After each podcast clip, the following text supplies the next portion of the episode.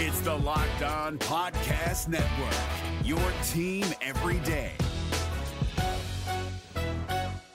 We're driven by the search for better, but when it comes to hiring, the best way to search for a candidate isn't to search at all. Don't search, match with Indeed. 93% of employers agree Indeed delivers the highest quality matches compared to other job sites, according to a recent Indeed survey. And listeners of this show will get a $75 sponsored job credit to get your jobs more visibility at Indeed.com slash podcast. Just go to Indeed.com slash podcast right now and support our show by saying you heard about Indeed on this podcast. Indeed.com slash podcast. Terms and conditions apply. Need to hire? You need Indeed. Kyle Crabbs here, host of Locked On NFL Scouting. Join Joe Marino and me every day as we provide position by position analysis of the upcoming NFL draft.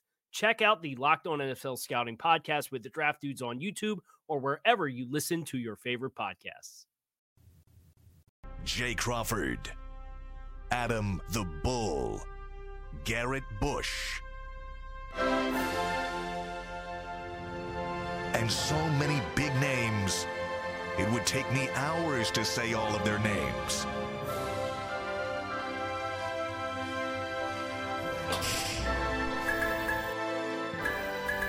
The ultimate Cleveland sports show. Booyah! And we are here. There's two names on the theme song that are not here, but we have upgrades for you. Not me, but we have Jason Lloyd filling in where Adam the Bull usually sits. That's an obvious upgrade. We have G. Bush where G. Bush is, and you call me Mini J. Crawford today.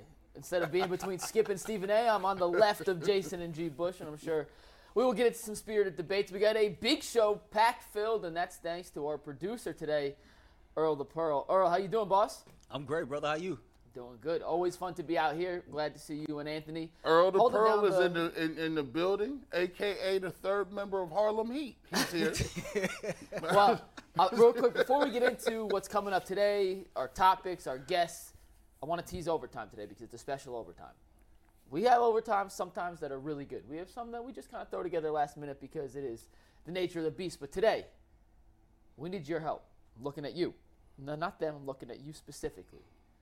We got McNuggets, we got Pearl, and we got Anthony. One of those three is not alike. And we need your help coming up with a nickname for Anthony. So we are putting the brilliant minds of the UCSS viewers to work, the members especially. We need your help coming up with a nickname for Anthony. So that will be coming up in overtime today. If you're not a member, make sure you become a member so you can participate in that conversation. We need your help because Anthony simply isn't cutting it. Uh, initial thoughts, real quick.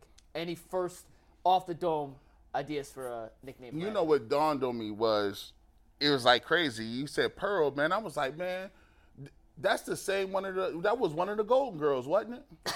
like it was like, yo, like that's fire. But the thing, that, the thing, Earl got like ninety nicknames. Like he got like all depends on what side of town you go to. Like he, like if you hear. Like over over on the east side, he's Thuggalicious. Like, but Er- Anthony, we gotta get you some. You got a gov- you got a government name. You be walking around here all regular. Like, come on, bro. Like, listen. And, and do you do you use clippers on your face? Do you use? Cli- I think you you line yourself up a little bit. Do you use clippers? I did get a haircut last weekend, yes. So so there there are clippers on your beard. Oh, yeah, that too. See, look. So okay, we got to get you something, bro. You got to get you something. We got to figure this out. Yeah, it's we have something in the in the works here that we haven't even pitched to our, our EP yet, Steve. But we can't pitch it till we have the name down. So Mm. Okay. Steve, this is coming, but we uh, need a nickname Fun, Anthony. funny thing though, because uh, like take you behind the glass a little bit. You know when we do the social social clips, and uh, we tag who said what. You know what I always tag Jason? It's J Lo. J Lo. Yeah, 'cause every he, he, he is the J Lo. That's There's J-Lo. no no. You, if you ask hundred people, who's J Lo? Ninety eight are saying Jason. Oh, Lloyd. yeah, of course. Yeah. Like clearly. like like. Clearly. Did you accept that, or did you fight against that? No, I accept it. I think it's cool. Yeah, no, Yeah. you accepted it, Yeah. right? Yeah, you was like, all right, let me tell you, because sometimes people be like, no, I'm not. You're not gonna get me with that. You're not gonna get me with that. You're gonna like, that's like calling myself Ice Spice. You can't call your name after another. Like that don't work. But J Lo is cool. Well, I mean, let me ask this: Has any other J Lo ever broken a major news story? I don't think so. No.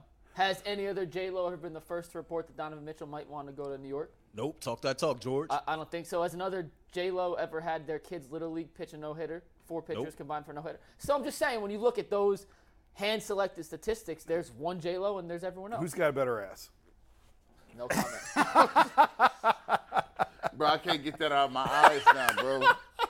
Like, we gotta end the show. Is that is that it? We just that's crazy. we pack it up, wrap it up. No, for real, we got a, a jam-packed show for you guys coming up. Earl and Anthony did a phenomenal job putting this together. We're gonna talk a little Guardians later in the show. We have a special top five from Earl the Pearl, his five best NFL players of all time that aren't quarterbacks. So no quarterbacks. Besides that, who is Pearl putting on his list for the five best players ever? We have Bucky Brooks from NFL Network joining us at 12. We talked about an article he wrote last week. Grant Delpit was on his all defensive breakout team. We'll get his thoughts on why Delpit should have a big year, the Browns and the NFL as a whole. We're going to rename Brown Stadium. We're going to talk about whether or not this could be Nick Chubb, Wyatt Teller, or DPJ's final season in Cleveland. But we start with our favorite thing to do in the summer get mad about PFF rankings, or for the rare instance, agree with them. Earl, what are we agreeing with or disagreeing with today? All right, so we was putting some show content together yesterday.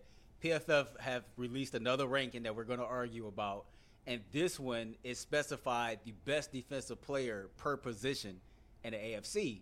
Uh, Steve, you can take tag board four, and they named Myles Garrett the best edge rusher in the AFC. So just to you know throw some names out there, I threw T.J. Watt out there, Joey Bosa. I'm pretty I'm pretty sure some others that I didn't think about. Like definitively, is Myles Garrett the best edge rusher in the AFC? Jason, you're up first. Yes. Garrett? No, right.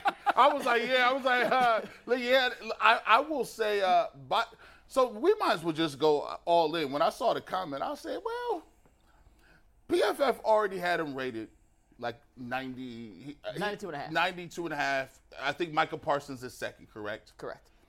They already got him there. Um, so if he was already doing that, the next question is: Are there any other positions or any other players that is that are, that are higher than his 92 overall at other positions? Because not only am I saying that Myles Garrett might be the best edge rusher in the AFC, that's definitive.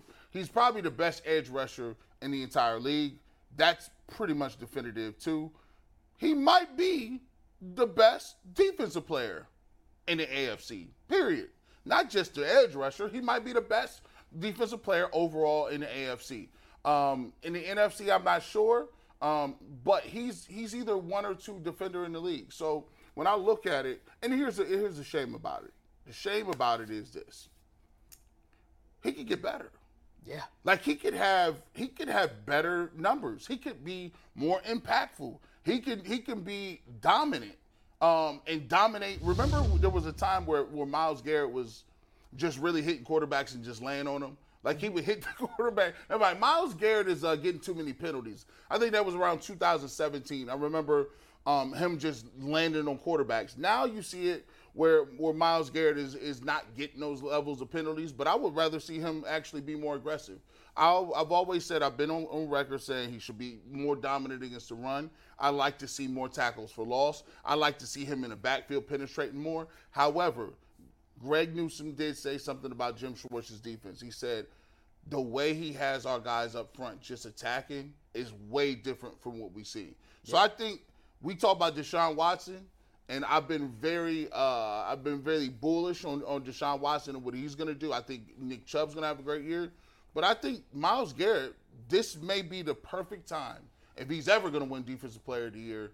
He could do it this year, and if there's ever going to be a time, he might want to get it done this year. Yeah, so when Earl sent us the topic, the question was Is Myles Garrett definitively the best edge rusher in the AFC? I'll hold off the NFC guys Yeah. because I didn't do the dive on that, but we all know the saying men lie, women lie, numbers don't. So, with that, I did what I do. I got numbers to prove that Myles Garrett's definitively the best edge rusher in the AFC heading into next season. You could go at the career stats, you go all the way back you want, but I'm looking at last year, what players did, and how that projects to 2023. And the other guy in the conversation for best edge rusher in the AFC, Joey Bosa is good, but I think it's Myles Garrett and TJ Watt. I think that's 1A and 1B, 1 and 2. Myles Garrett, as I will prove, is definitively 1A. Last season, Myles Garrett, 16 sacks in 16 games, despite facing the most double teams in the league. That's one sack per game, right? Mm-hmm. TJ Watt had five and a half sacks in 10 games.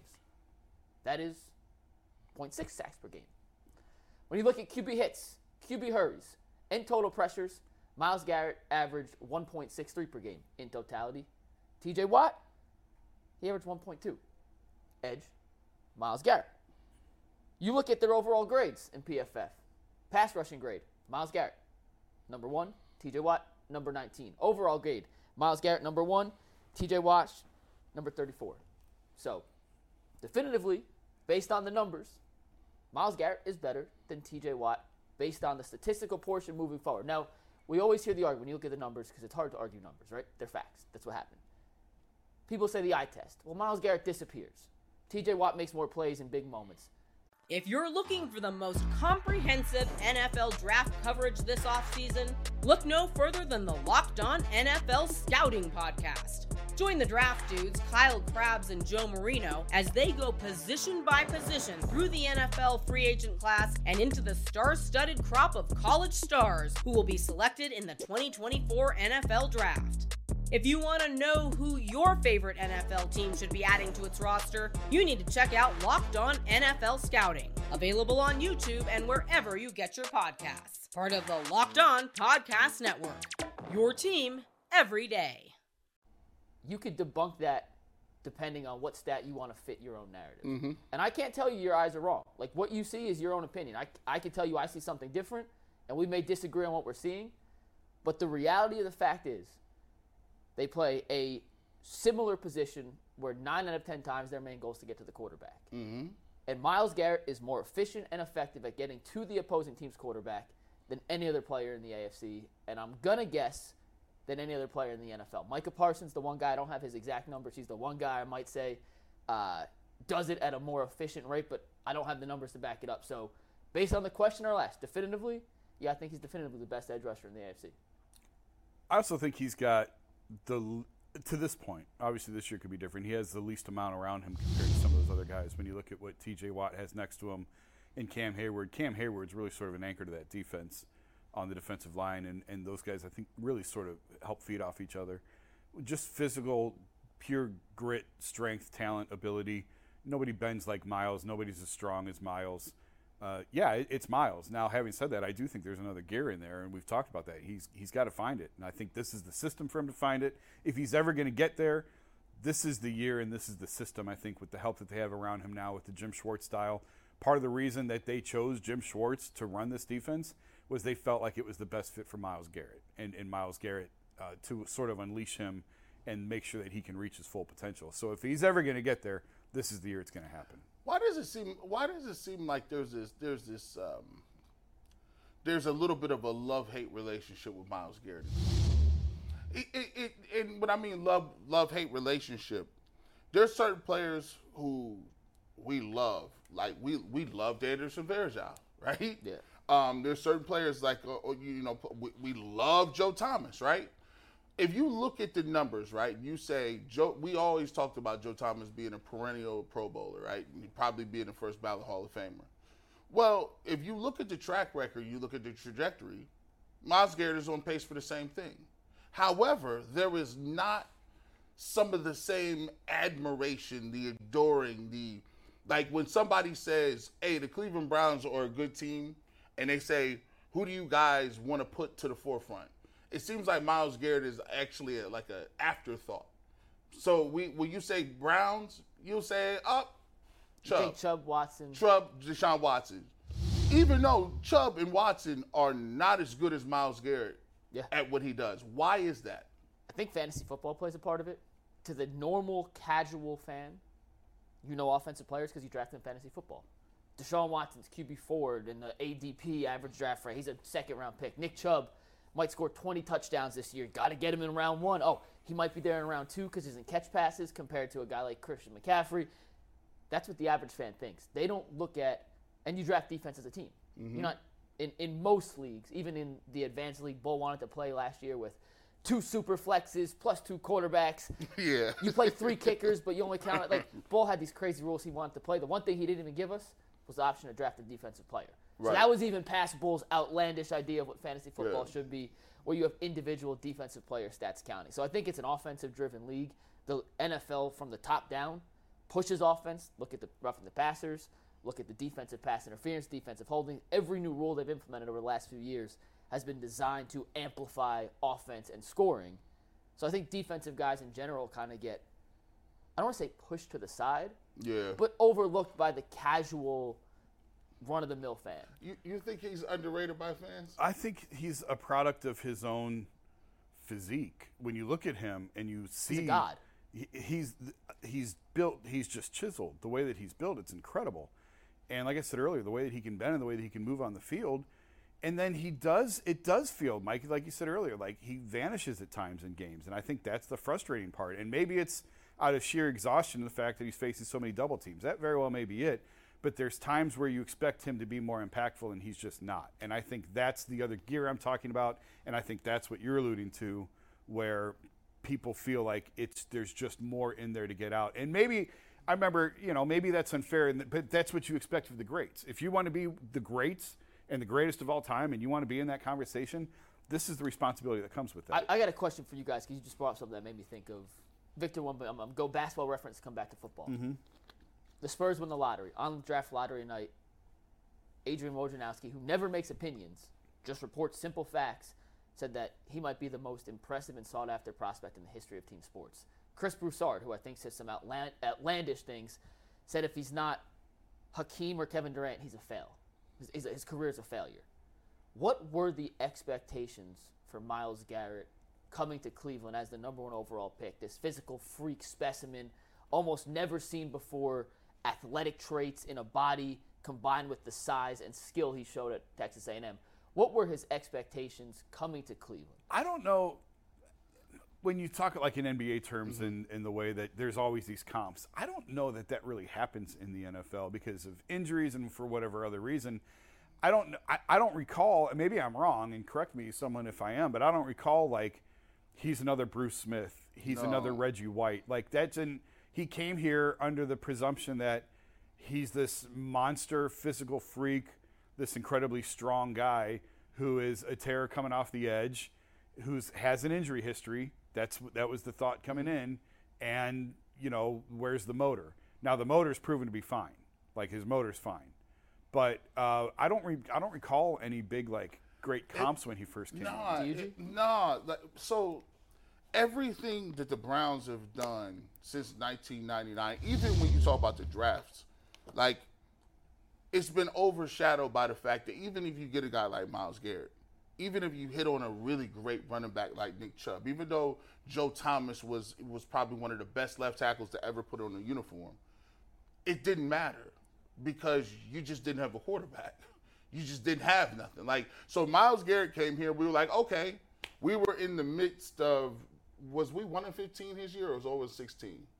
He was drafted in 17. It all runs together. Yeah, he so I- was uh, he was he was 0 and 16. I Oh, and 16. I think. Now, now think about that. So, he was great. I think he had almost seven, eight sacks. Past that, his rookie year, he's always got double-digit sacks, right?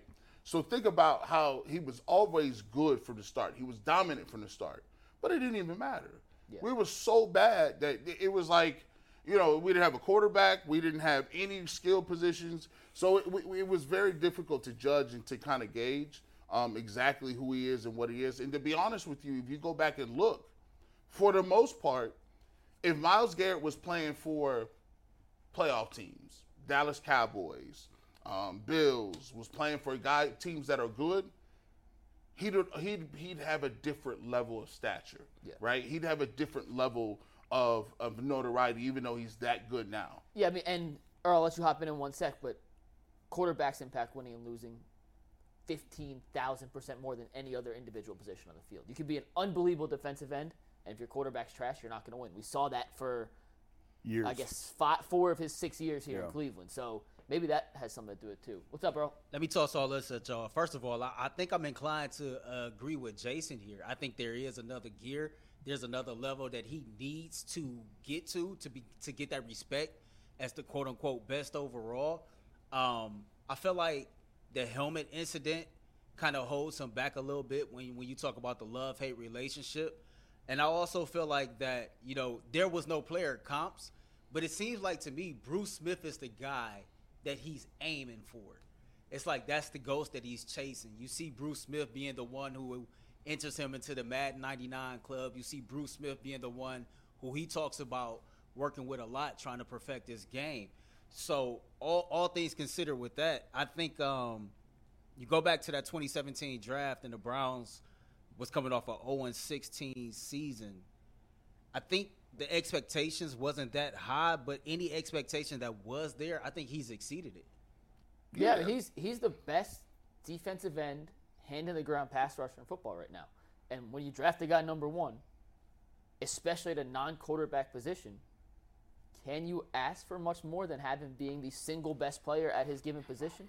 Like I think I think Earl's right. No matter what the expectation was, there's nothing he's done that hasn't let him live up to whatever bar he was set. And, and I'll say this: he doesn't have the accolades, but if you want like pass rusher, skill for skill, size for size, strength, ability, bend, rush, uh, the ability to get the ball from the quarterback, I'm gonna keep it real. He has, I mean, some of the greatest pass. Like Chris Doleman is a great pass rusher. Um, Kevin Greene is a great pass rusher. Pat Swilling is a great pass rusher. I mean, he's been better than them for a long time. And these are these are these are are are gold jackets. He got they got the gold jackets. And when you say Bruce Smith, to me, Bruce Smith is a longevity guy. He played a lot of years for a long people, a lot of people, and he did it a- at a high level. But when you compare Bruce Smith and Michael Strahan, um, Myles Garrett is just he's a better he's like a better prospect. He just has to have the hardware. He has to do it longer. Um, and I think that's the only thing holding him back. If you look at Aaron Donald, the reason why Aaron Donald, some could consider as the best defensive tackle of all time, is just because when you look at those times where they needed to play in the Super Bowl and Aaron Donald gets a sack, Yeah. that, that, that just cements you, And, bro. and Myles hasn't had as He ain't many got none of them. He hasn't had as many opportunities either. Right. The team hasn't been very good. And I was just curious. Uh, I looked at Michael Strahan's sack record the year that happened. Now the Giants went to the Super Bowl that year, but he also had 18 and a half sacks two years later in two, 2003. mm-hmm. They were four and 12. Yeah. So just because you have a lot of sacks doesn't mean your team's good. A lot of times when you have sacks, it means the other team's throwing the ball 50, 60 times, and you're getting a ton of pass rush opportunities. So Yep. sacks does not correlate to wins in the same way quarterbacks and touchdowns, yards, completion percentage, uh, EPA on certain plays, dropbacks, a- as much as though that position and those stats correlate to winning. And a lot of times, Jason, it's like you gotta you gotta have a winning year. Like a lot of look, go back and look at when they hand out the MVPs and stuff. Yeah. If you you know if you win 10, 11, 12, 13 games, I guarantee you go look at those those teams who win 13 games, 12 games, end up with a first round bye. They got coach of the year candidates, MVP, offensive player of the year, all those guys. So it, it's kind of difficult. They they we really do minimize um, the ability for people to win awards if you're not playing on a good team. Well, I think that's the way it should be because Yeah. your plays are impacting winning. Yeah. And, I mean, you pointed out you can have a ton of sacks and still not win, but you're generally going to gravitate to the teams that are having the most success, and that's where you're going to look at for postseason awards. I'm gonna ask you guys a question. Earl, this is I'm, I'm throwing this. This we didn't plan for this, but this is Myles Garrett related. I'm gonna throw a number out. You tell me if Myles Garrett has that many sacks to end 2023. Successful season or disappointing? And we'll just keep going up. You guys ready? Yeah. 12 sacks. Successful or disappointing? Disappointing. That's disappointing, bro. Now, for Disappointing. context, for context, 99% of the league has 12 sacks. It's a career year. They're getting their biggest paycheck ever after. Now, so, Darius Smith has 12 sacks. point in case. yeah. But this, this is the standard we hold Myles to. And so far throughout his career, he's exceeded those standards. So, Earl, you said disappointing too? Yeah, that'd be a disappointment. All right, 13. Disappointing. Yeah, yeah. Disappointing. 14. Keep going. I'll, Keep I'll keep going. Y'all tell me when to stop. 15. 16? I'll take 16 because 16 is you play 16 games, you get a sack a game. Okay, I guess. I was I need more. I was going to say 17. Give me 17. 17 games, 17 sacks. Now, now, listen. If, if are these strip sacks? No, If- just- just- just sacks in general. like Just you sacks give in general. Just sacks in general. I'll take. I, I'm cool with. I, I'm I'm I'm cool with 16. But I, I I would like to get more than that. And once again, just for context, one player in the NFL last year had more than 16 sacks. Yep. One. Now, a couple had 16. Garrett, Haason Reddick. Uh, those are only two. So two players had 16 sacks last year.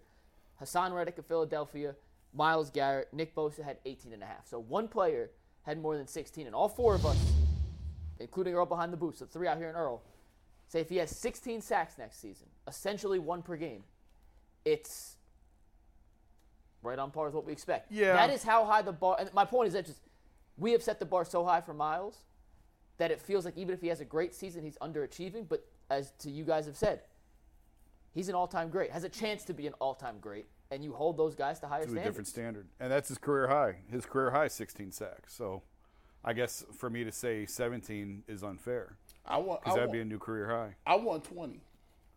I to me, here's how you know you're good. When you get up into the 20s, that means like I got counter moves. That means I'm hustling. That means um, I'm getting off blocks. That means if you get to 20, that means you're just having a special year, bro. Like there's nothing nobody can do about it. And and to get to 20, you need some help. Like you do need another defensive end. You do need your, your defensive coordinator to be able to, to to you know scheme some different stuff up. And that's why I was excited to see Jim Schwartz because now I, I think it's a travesty that JOK is that fast, but they never blitz him. Yeah. Like why why would you have a guy that that, that runs like that that can that can change direction that you can throw in, into the rush and then have to have them guard that plus on the other end Myles Garrett plus on the other end another like instead of playing vanilla I would I would always have him doing something else and I think I think Jim Schwartz is going to have people do that. I think that I think you'll see a lot of different stuff. I don't want to get too caught up also in numbers because I just looked it up. Micah Parsons had 13 and a half sacks. He had less Yeah. than Myles, but it feels like his sacks were more impactful or came at bigger moments. Mm-hmm. I would take, I would take 13 or 14 sacks from Myles with a big strip sack in the fourth quarter. Oh, yeah. when the game's on. You know what I mean? So I think, and and that's where I think some of what we feel like has been missing. He's provided some of those, but it feels like there's more opportunities there. And I would, I'll trade pure empty numbers. I'll trade a first quarter sack for a fourth quarter turnover. And remember, you can feel it. Like when you get to JJ Watt.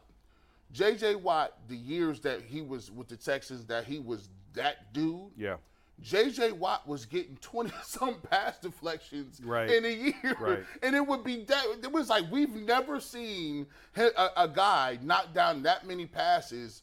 Uh, like he was, he was just, you, you know, when a guy done got to that level. I look at Strahan.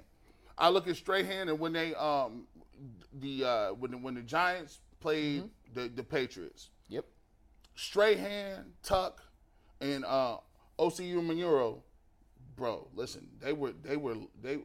I think Mathias Kiwanuka was on that team too. He was. They First had, round pick. Yeah, they have they had multiple rushers, but what was devastating was now you had Strahan on, out on the edge where you couldn't double him. And it just seemed like he was just everywhere that year. It was like, bro, this the Giants is just unstoppable. You know, Reggie White had his time. We talk about Lawrence Taylor. Aaron Donald had his time. Michael Parsons is a guy who 13 sacks, but he I feel like them is impactful sacks. Yeah. just you you feel them. It's the gravity. You get them in the fourth quarter.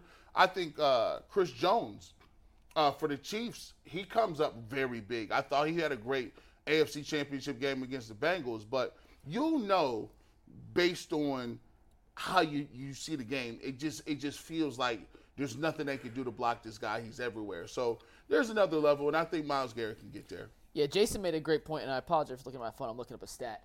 Uh, the sack number by itself can be kind of meaningless. can be kind of meaningless because uh, there's a very high chance this year, very high likelihood, that Miles Garrett forces a pressure, quarterback, whoever they're playing, rolls out right into the arms of Za'Darius Smith. Now, that's not credited as a Myles Garrett sack. That's credited for Za'Darius Smith.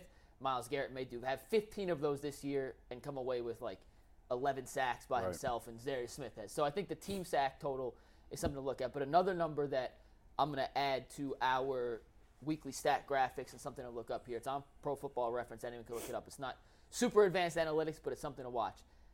They do something called uh, total. It's total pressures. So it's QB knockdowns, uh, pressures, and hurries. And hurries is how they, they categorize this is based on a quarterback if he has to throw the ball before he's ready. Obviously, if there's a hurry, I'm not. Uh, pressures is when even if he doesn't affect the throw, he pushes the offensive lineman into the quarterback's pocket so he can't step up. and then quarterback hits, and they combine those with sacks for a total number. And I looked at it last year. Micah Parsons had 65. Myles Garrett had 60. Okay. They both played 16 games. Top two numbers in the league. Joey Bosa was right beneath them at 59. That's a good stat to look at. The total impact of a Yeah. pass rusher uh, to have. So that conversation we just had is going to make our stat graphics better for the upcoming season, or I'll show y'all where to find those stats. But at the end of the day, whether it's 12 sacks, 14 sacks, 16 sacks, I sat in your chair two weeks ago and said I think there's a chance he could break the single season sack record this year based on the other guys on the defensive line, Jim Schwartz, and how good I think Myles Garrett is. But I want to see that total combination of hits, sacks, hurries, and deflections in between that 65 to 75 range. That'll be an elite all pro caliber season from one Myles Garrett. Before you go, G, what's up, bro? So as this, uh, before we uh, shift gears here to put a bow on this, as I'm hearing this conversation take place, I think for me, if Myles Garrett had 13 sacks and let's say he added on 20 more pressures, but four or five other defensive linemen had about 10 sacks this year, I'll take that Yeah. over a 20 sack season or Myles Garrett breaking the sack record. a, a topic Yeah. for another time is uh, we talk about because we always get in the trade machine over here, and we always talk about what Just it will wait for take to get some, what, what it'll take to get this person, that person. One of the topics is I, I want to know besides a quarterback, besides the quarterbacks, what position player would bring you back the biggest haul? And I actually think if we looked at it, I think Myles Garrett would probably, if you look at it in the league, On the Browns or of any player in the league? any player. Nah, like Mi- it- Mi- it- Micah Parsons would get more. you, you, how He's old just is- young- he's just younger. He's how old is it, Micah Parsons? Last year was his second year in the league. He's like twelve. Yeah. Okay. I mean, last year he was, yeah, he was a second year yeah, player se- last yeah. year. Right. Yeah. Um, And he's not saying he's better than Myles Garrett. He's just significantly younger. The yes, contract Yeah, the contract. Yeah. So yeah, I, I would, I would, I would think defensive ends would be in that that mix. I actually have it, and Earl, I see you waving. I'll get you to one sec, but I have it on my list of topics. What would each Browns player get back in a trade in terms of draft capital? Total speculation, but I Mm-hmm. think that'd be fun one day. Earl, what's next?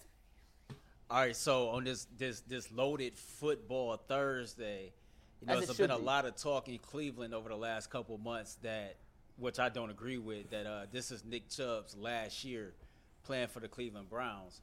We've had conversations among ourselves about the salary cap, and eventually the Browns are going to have to make some tough decisions. So I got to thinking, more than likely, who is playing their last season for the Cleveland Browns? Is it Nick Chubb, Wyatt Teller, Donovan Peoples Jones, or other? G. Uh, this is this is uh, well, I, I'll look at it two ways. Now, now the obvious choice is um, Donovan Peoples Jones, but I look at Wyatt Teller. Um, now here's it, it, it may get a little funny because you got two guards uh, that are already making that much money in Joe Bitonio. Wyatt Teller has more injury problems as well. He's also getting around that 30, 31 age as well. So that's a, that's a perfect storm for being like you're a cap casualty. Um, I think that if you look at the offensive line and you look at how much they're paying him, I think that they can move a guy in. They feel like maybe it's a Nick Harris. We we got uh, Dawand Jones. You know, we we still got James Hudson. We got a lot of guys that we kind of like in that position we can fill in. Now, I think he's roughly making about thirteen million dollars, somewhere eleven to thirteen, if, if you got the number. Teller? Yeah. This year he's making 15.4. Oh, oh, that's even well. And well, next year it's 16.9. And next year. 16.9. And what's the what? And what is the dead money if we cut him next year? Uh, it's a dead cap hit of 7.7 million, so you'd save about 9 million. Ah, from what I know about the Cleveland Browns, that that this this looks like uh, a, a John Johnson III move. that that 9, 10, 11 move. That anytime you started getting over that 15, 15 million, I'm sorry, we can't do. Donovan Peoples Jones is going to be a free agent. Um, it all depends on what type of uh, you know targets he's going to get. It looks like all you guys can calm down at home. We're not getting DeAndre Hopkins, so you have your beautiful Donovan Peoples Jones. You can spoon feed him the rock. You we DPJ team be, DPJ should be happy, but he needs to put up. He would have to be the for him to get signed. He would have to be the number one receiver. He would have to get 80 catches for 1,100 yards and about seven touchdowns for him for them to sign him, because I, I, I believe that they think okay, well, is Donovan Peoples Jones better than what Amari Cooper can give you next year, and they owe him twenty. Yeah. See what I'm saying? Jason? Could I go D, all of the above? Because I think it's likely that all three of them are playing the last I can't believe you took my. I was ready to. Oh, is that? You I go, steal you your go. answer? No, you go. You go. Uh, Okay. it's not my answer, but I, I was going to make the point of how that could happen. I think it's a big. I think it's a big year for Wyatt. I, he didn't have a very good year last year. I think the calf played into that, the calf Mm-hmm. injury. There's a lot of pressure on him this year because of the cap number. Because, you know, I've said it before. When you're paying your quarterback fifty million dollars, it's a luxury that you can't necessarily afford to pay your guards. You know, thirty-five million combined. So you're gonna have to make a choice there. And Bitonio's been so steady. Obviously, Wyatt's younger, but Bitonio's been so steady throughout his career. I don't see how you make that move. DPJ, I think a lot of that depends on Cedric Tillman and what Tillman looks like. If there's, if you think that there's a path for him to have an expanded role going forward, that could easily be Donovan's last year. And I do tend to think that this is Nick Chubb's last year in Cleveland. Really? Yeah, I do. For ca- for cap reasons and for everything else, and for the fact that this is a Deshaun Watson offense going forward, uh, I think you could easily make the case that all three of these guys, it's their last year in Cleveland. So DPJ is the right answer. This is mo- of the question of Chubb, Teller, DPJ. Who's most likely they're playing their last season in Cleveland? DPJ is the answer. He's not under contract next Right. season. They drafted Cedric Tillman to be his replacement. Before take before any of the DeAndre Hopkins stuff out of the question, we come in the day after the draft, that Monday after the draft. I guess that'd be April 30th. All saying they just drafted DPJ's replacement. He's going to learn for a year, sit, and then take over his spot. So Tillman filling in for DPJ, regardless of what else they do in the receiver room, makes the most sense cap wise. To Teller's point, you could save about what was the number? Nine million dollars if you cut Teller. Mm-hmm. Now, if Teller plays like he did in 2020 and 2021, you could talk yourself into playing guard 17 million dollars. He was the number one rated guard according to PFF in 2020, the number five rated guard according to PFF in 2021. You can't pay a guard that kind of money when he's ranked 18th like he was last year, Right. or 51st like he was in 2019. It makes no sense. He is the second highest cap hit of any guard in the league this year, and the eighth highest next season when extensions to Quenton Nelson and other top guards, Chris Lindstrom for the Falcons, kick in. So based on that, he could be a cap casualty. And you talk about the money. This has nothing to do with Nick Chubb, the football player. However, his cap hit next year is $16.2 million. If they cut Nick Chubb, they save $12 million. He only has a 4 million dead cap hit heading into 2024. We just saw the Minnesota Vikings. Dalvin Cook is still a very good player, a top tier running back. He's probably what, four to eight in the league, depending on what you value in a running back? Because they didn't want to pay him $14 million and they thought they could get more from An- uh, Alexander Mattison for 4 million and use the other 11 million they're saving elsewhere to make their team better than they would paying Dalvin uh, Dalvin Cook 14 million dollars. So Nick Chubb, based on the money, could be a cap casualty. Y'all It crazy. just makes sense. Like Y'all crazy. it's not anti Nick Chubb. Y'all it's crazy. just y'all, y'all crazy. they have to pay a lot of players a lot of money. G. Somebody else ain't getting no money then. that's, that's all fair. it is. That's like fair. you not getting allowance then tomorrow. Like there's there's certain players, and I don't I don't usually ascribe to this. Ascribe to it. Andrew there- Berry's a money guy though. There are listen. There are certain people who just are on the squad. There are certain people when you go to the park and you got four dudes with you. You said my man's is coming. He's coming from across town. I only need four. He's automatically on the roster. All right, like I asked you a question then. Let's say we had the conversation yesterday. Nick Chubb, you said he could be a 2,000 yard rusher. You said he's going to end up with 1,500 yards Mm-hmm. and uh, 17 touchdowns yesterday. Then he goes into next season the last year of his deal. Yeah. He's probably going to say, I want to be paid. I don't want to play my last year of the deal without assurance or certainty that I'll We be can there longer. rework that. You going to extend him? We can rework. Here, listen, Nick Chubb to me, there, there are very few backs who ever get to this. I could probably name maybe one or two. Nick Chubb to me, I would tell him, look, as long as as long as I own the Cleveland Browns, Nick Chubb is on the roster. He will retire Cleveland Brown. He will get his number retired. He will get his jersey retired. At the end of the day, there's two there's two running backs I respect like that. It's Jim Brown and then it's Nick Chubb. Because at the end of the day, Nick Chubb offers me something I can't buy. Like, let's not be let's be clear. Yeah. Our quarterback has not if we had the, the culture thing figured out with the quarterback, heck, when you look at who wears the C's, Nick Chubb wear the C, Joe Bitonio wear the C on offense, not the quarterback. And I don't think that changed next year. It might. Stefanski been saying that Deshaun Watson showing leadership, and great, we're gonna move along. But at the end of the day, I'm saying this: I'll find the money somewhere, and if you telling me Nick Chubb won't take a deal, he won't do what Jose Ramirez did to stay in Cleveland, I guarantee it. That's why when you come to the Guardians and people talk about it, no, Jose is is off the charts. We didn't touch him. No, he's not going nowhere. I feel the same way about Nick Chubb. Earl, what do you think? Nick Chubb is the epitome of everything that you want in a player playing for the Cleveland Browns. When Kevin Stefanski and Andrew Berry took this job, what did they say? They wanted guys that were smart, tough, and accountable. And Nick Chubb fits the definition of all three of those bullet points, right? I don't and then we talk about we just did a segment on the core five players. Nick Chubb was on that list. When I look at Nick Chubb, I think about the things that he impact off the football field. I think about his presence in the locker room. I think about his energy around his teammates. I think about just all the camaraderie and all the chemistry and everything that he embodies with the city of Cleveland. Nick Chubb is one of those dudes that I think is a very special back. I'm talking like Adrian Peterson, LaDainian Tomlinson type of special.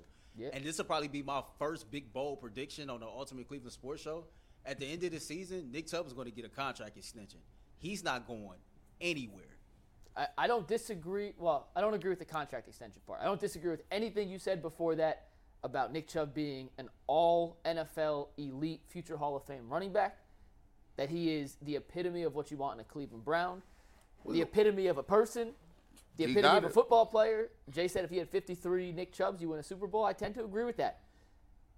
I just don't know if Andrew Berry does when it comes to the $60 So let me ask you this though: price tag. What type of message is it sending if you cut Nick Chubb because of his salary number? Like, what what type of message is that overall sending out to the fan base or sending to the rest of the players in the locker room if everything comes down to somebody's salary cap number?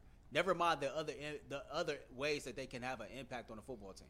They already know. Yeah. It's a business. Like they they already know. We've seen this in other with other teams.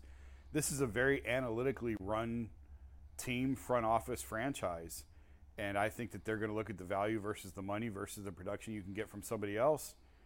And when you're looking, I agree with everything you guys have said about Nick in terms of what he means to the franchise, to the city, everything. He does everything the right way. He's everything you want. But when you're sitting there crunching numbers and you're looking at the lines and you're looking at what makes sense and what doesn't, when you're paying your quarterback fifty million dollars, you got to give. And I think that's one of the things that's. I just, I just think that's one of the things that's going to give. Now, if Jerome Ford is an absolute flop this year, you know, maybe we have a different conversation. If they bring in a veteran back who busts this year, you know, whatever. But the way it's trending, I, I absolutely think it's a possibility. This is his last year. Yeah, Jay, Jason made a really good point. Having this conversation today in June before the season plays out is pure speculation. If Ford's terrible, if they can't, if they don't have a running game, Yeah. if if Nick Chubb comes out and has a three thousand yard season, like he's not getting cut. But just based on the conversation and the information we have today Hey, on June fifteenth, Hey, bro, if you thought I talked to Bernie, and Bernie was talking about how you know when he when when Bill Belichick cut Bernie Kosar, mm-hmm.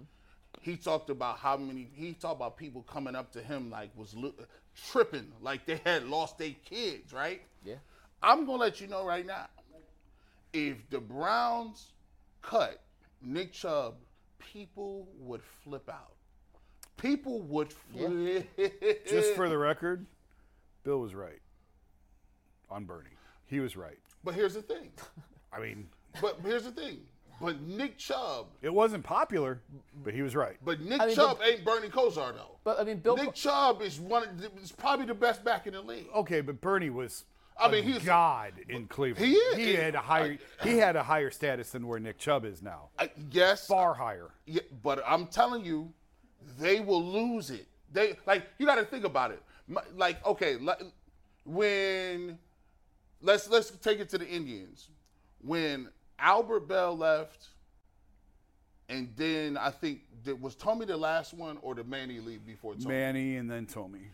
So when Albert Belle left and then Manny left, there was people that like I that was like I can't do this. The only thing that's keeping me around here is, is Jim. And when Jim Thome left, we ain't been we ain't been the same since. Like we ain't been we have not been we couldn't get right since then. But I, I But I look at it like this: you got Chubb and you got Bitonio. To me, they, they, I go to them and I say, look, we, we, we value you like this. We value like Joe Thomas. We're gonna do everything we can to keep you in a reasonable number. Do you want to retire here? I gi- at least give them the option. Yeah. I give them the option. And and you mentioned football and Parcells and, and this. Like to Jason's point, it's a business. Bill Belichick has made some of the smartest moves in that in that realm of thinking, and some of the dumbest. They let Tom Brady leave, and that was a bad decision. Brady has been way think- more successful in Tampa Bay. Tom. I think that was more Tom than Bill. But to but G's point, like I'm not letting him leave. I'm not letting Nick Chubb leave the building without an extension. Tom probably Can't wanted to go because he wanted to prove he could win on his own. Tom Yeah. Brady, the winningest quarterback of all time, left the team he was with for 20 years. So let's not pretend that Yeah. these guys can't go to other teams. And he did it earlier in his career. Ty Law, he traded Richard Seymour to the Raiders, and those moves all worked out. The Brady one backfired, but I- it's a business. But I want see. I don't know. Maybe I'm emotional. I, I think both of you. guys- I think Earl and G are being are talking with your heart and Yeah, your I'm emotions emotional. on this, and not with the analytically Yeah. driven brain of the Browns. And first, if the Browns have the type of season that we all think they're capable of having, moving on from Nick would be a lot would be received a lot differently. if they make a deep playoff run. And, th- and you're going to have a little bit more trust in what they're doing, a little bit more faith in what they're doing. If Jerome Ford shows something, you're going to have a little bit more faith in this. Now, if the whole thing unravels and they Oh, get yeah, six and yeah. eleven, and, you know, it's a different, If it's it's a different five, story. Yeah, five, five, and That, seventeen. that's why having this con- and it's a, it's a great topic, girl. But this conversation could change 15 times Yes. between June 5th Yes. today and when any decision has to I just made. think that we, the whole league has told you that they don't value the running back position, and now you're asking one of the most Yep. analytically, analytically driven front offices to overpay for one of the most p- un- underrated position, Cowboys, undervalued positions. The Cowboys won't bring back Zeke Elliott, who is not on the same level as Nick Chubb at all, but has meant as much to the Cowboys in the last six, seven years as, as Nick Chubb has here for two million dollars. So, so let they me, won't bring him back for two million dollars. So let me. I, I, here's why. And Earl, maybe you could speak to this. This is why I'm emotional, right? I look at the AFC North. I look at the AFC North as our own little world, like because we got so much history with the Browns being coming to Ravens, and obviously you got the Steelers and the, and the Bengals is right in your backyard. To me, when I get emotional, when I be like, when you you think Munoz, he ain't played with nobody else. That's he's Bengal. Mm-hmm. When you see Ray Lewis, Ray Lewis is like, no, I'm hanging it up here. Ogden, Ed Reed, they made it where like, yo, and then like even Big Ben, Roethlisberger get his send off. He get all like he get his parade. He get all of that. He got to you know announce it. So when I look at the other places, I'm like, man, Pouncey is another guy. You look at these guys, they Hall of Famers. They had that jersey on forever. And I'm looking at my squad and I'm like, man, I want you to do right by our stars. I want you to do right by the people that that we covet. I know it's emotional, but at the end of the day, you can make the money work a little bit because Nick Chubb don't care about the money anyway.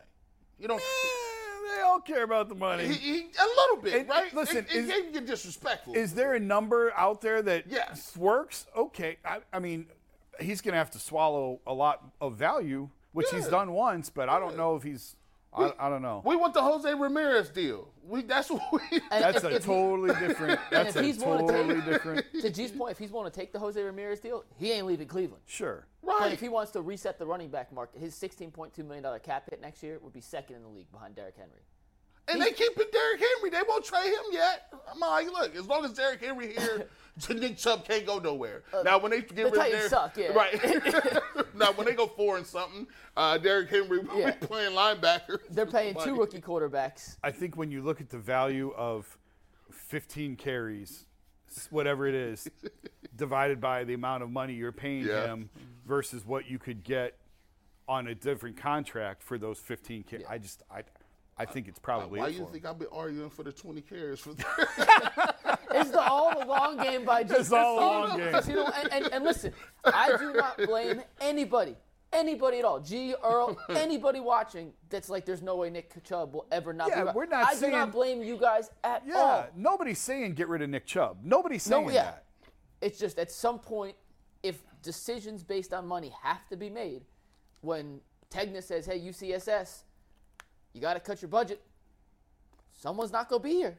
Like it, we don't got a choice. Someone's got to go. So they've never done that to us, but I'm just saying, theoretically speaking, at some point when they say you only have this much money to spend and you have this many people, someone isn't fitting in that equation. Right. Earl, what's up? All right, so yeah, it's definitely I am being emotional. Jason is right about that, but I do think there is. I like human- emotional Pearl, by the way. I think there's a human element to this as well, right? I just think that the Haslams view Nick Chubb, the person, uh, a little different than they might do every other player on his team. And I think they care about Nick Chubb, the person. But I understand the business side of it that, hey, sometimes you got to make the money work. And how I will make the mo- money work, Wyatt Teller got to go. You got a lot of offensive Yeah. linemen. You got a lot of versatility on the offensive line. Yeah. You got an offensive line coach that's damn good, right? That's a So- sacri- You so if I- it. so, so if I know I got Bill Callahan as my offensive line coach, I still got Pocic, I still got uh, Nick Harris, I still got James Hudson that's developing. You I really, Luke and, I, Whit- and I just Whitler? drafted Dawand Jones, right? Yep. I just believe all the versatility on that offensive line. I think they can be coached up, and that's where you'll be able to save your money at. But mind you, we're, we're talking about cap hits and age and this, that, and the third. Yeah. Joe Joe Bitonio was older than Wyatt Teller. They Yes. both making around the same amount of money, and nobody here is saying that the Browns is going to use him for a cap casualty. Yeah. And listen, there's going to be decisions made. You can finagle the cap as much as you want, and you can kick the can down the road as long as you want. At some point, you do have to pay the piper. You look at the Rams this year. You look at the Vikings, Vikings. in particular. The Vikings gave us Za'Darius Smith for essentially nothing because they didn't want to pay him $10 million. They are fielding trades for Danielle Hunter and still a very, very good pass rusher. Why? Because they don't want to pay him. They just cut Dalvin Cook, the same position as Nick Hey, Chubb. they couldn't pay Tomlinson. They could have played like, yeah, it, money matters, and at some point you got to pay the piper. Earl, we got a fun topic next. What's up? Yeah, but before we get to that topic, man, let's get this PCC read in. We did a couple poll results. Ooh, And as always, man, PCC, looking for a job with career advancement and great benefits. PCC Airfoils is a lead manufacturer in Northeast Ohio. All locations of PCC Airfoil in Eastlake, Mentor, Wickliffe, and Minerva are hiring right now at all positions, and they started at $18 an hour. So go get your full benefit package, paid time off, signing bonuses. Apply right now at precast.com slash careers to learn more. So we got a couple polls out here. Anthony put a poll up on the YouTube channel. Uh, who's la- whose last season isn't in Cleveland? With Chubb, DPJ, Teller, and all of the above being the options, and 51% says is DPJ's last season in Cleveland. that's the right answer. And, and But you- I who, can- who came in second? Anthony, who came in second? I could also, while they look that up, I could also make the case that DPJ's back. If Tillman looks like Yeah. there's nothing there, Oh. and, and Donovan has a great year, And, and, and, and Cooper, there's a chance Cooper's the guy. and, Watson finds a rhythm with DPJ, I could easily make a Yeah. case Hey, that Donovan's back. whoever this is on the boat. Whoever Deshaun Watson started throwing the ball to, like he's he's Yeah. here. Yeah, It was Teller coming in second at uh, 33%. and then Chubb last. and Chubb last. So Yeah, I they mean, yeah, think- that, that- I would have guessed that's how the, the fan poll would go. Next topic. It, All right, so next up, this is something that we, we talk about privately in our group chat.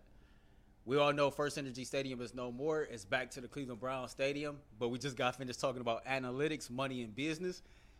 I think we all agree that it's not going to be Cleveland Browns Stadium often. Oh, for much longer, should I say. So, if you were given the job to rename Cleveland Browns Stadium, what would you name it and why?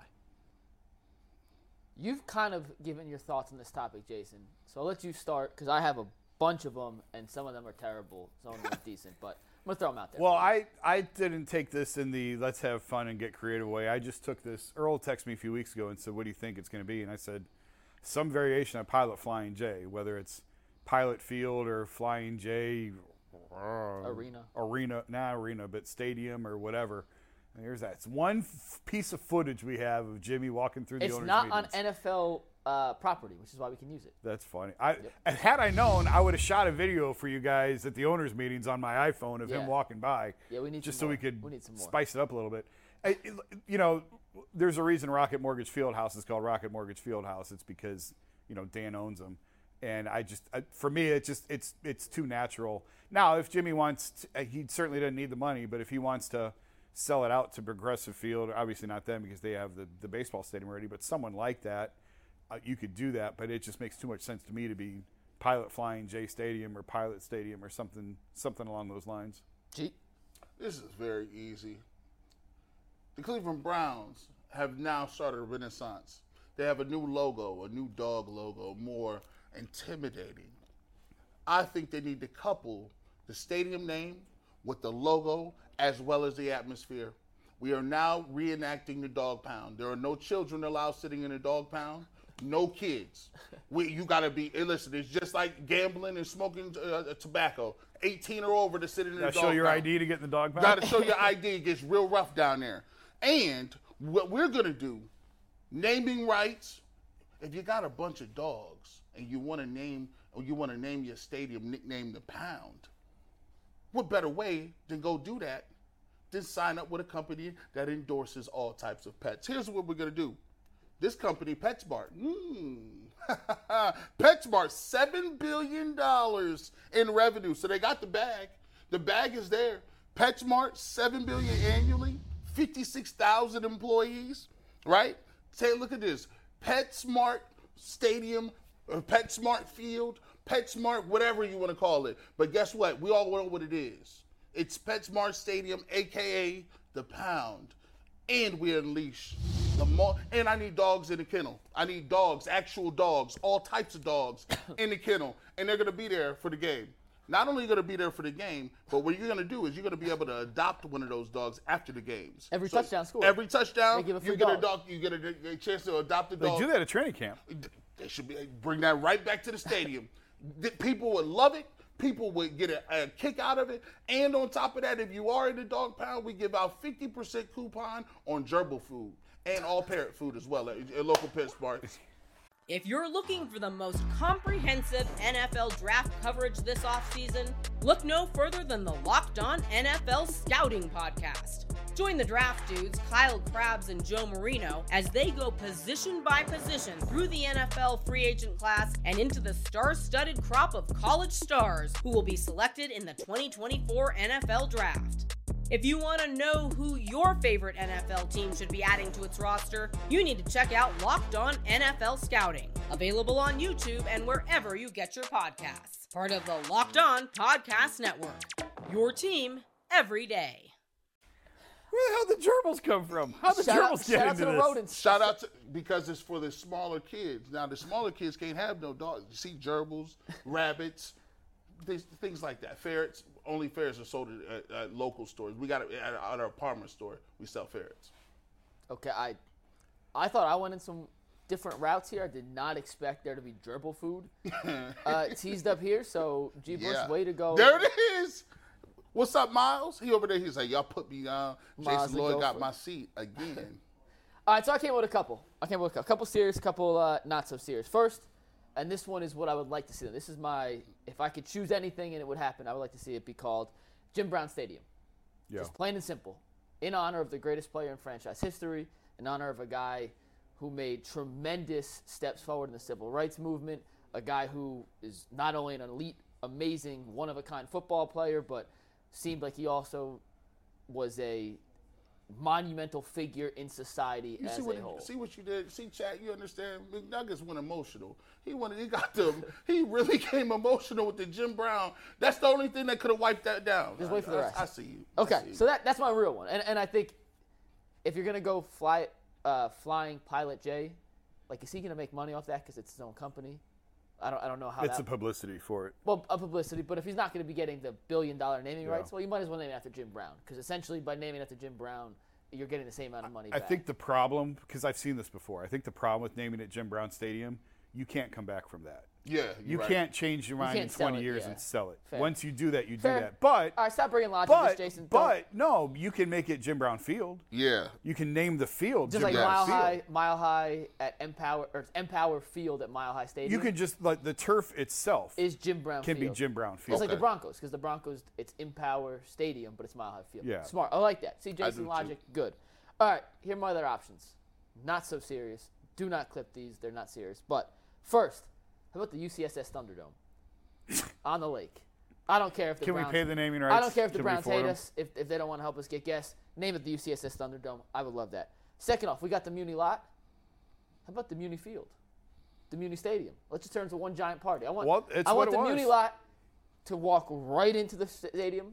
It no was changes. the no old rules. stadium was Cleveland Municipal Stadium. That yeah, was the old Let's Run it back. Yeah. Run it back. It was a good name. How about the Haslam's Palace? The They got to pay for Palace? it. The Haslam's Palace. Just tribute to him.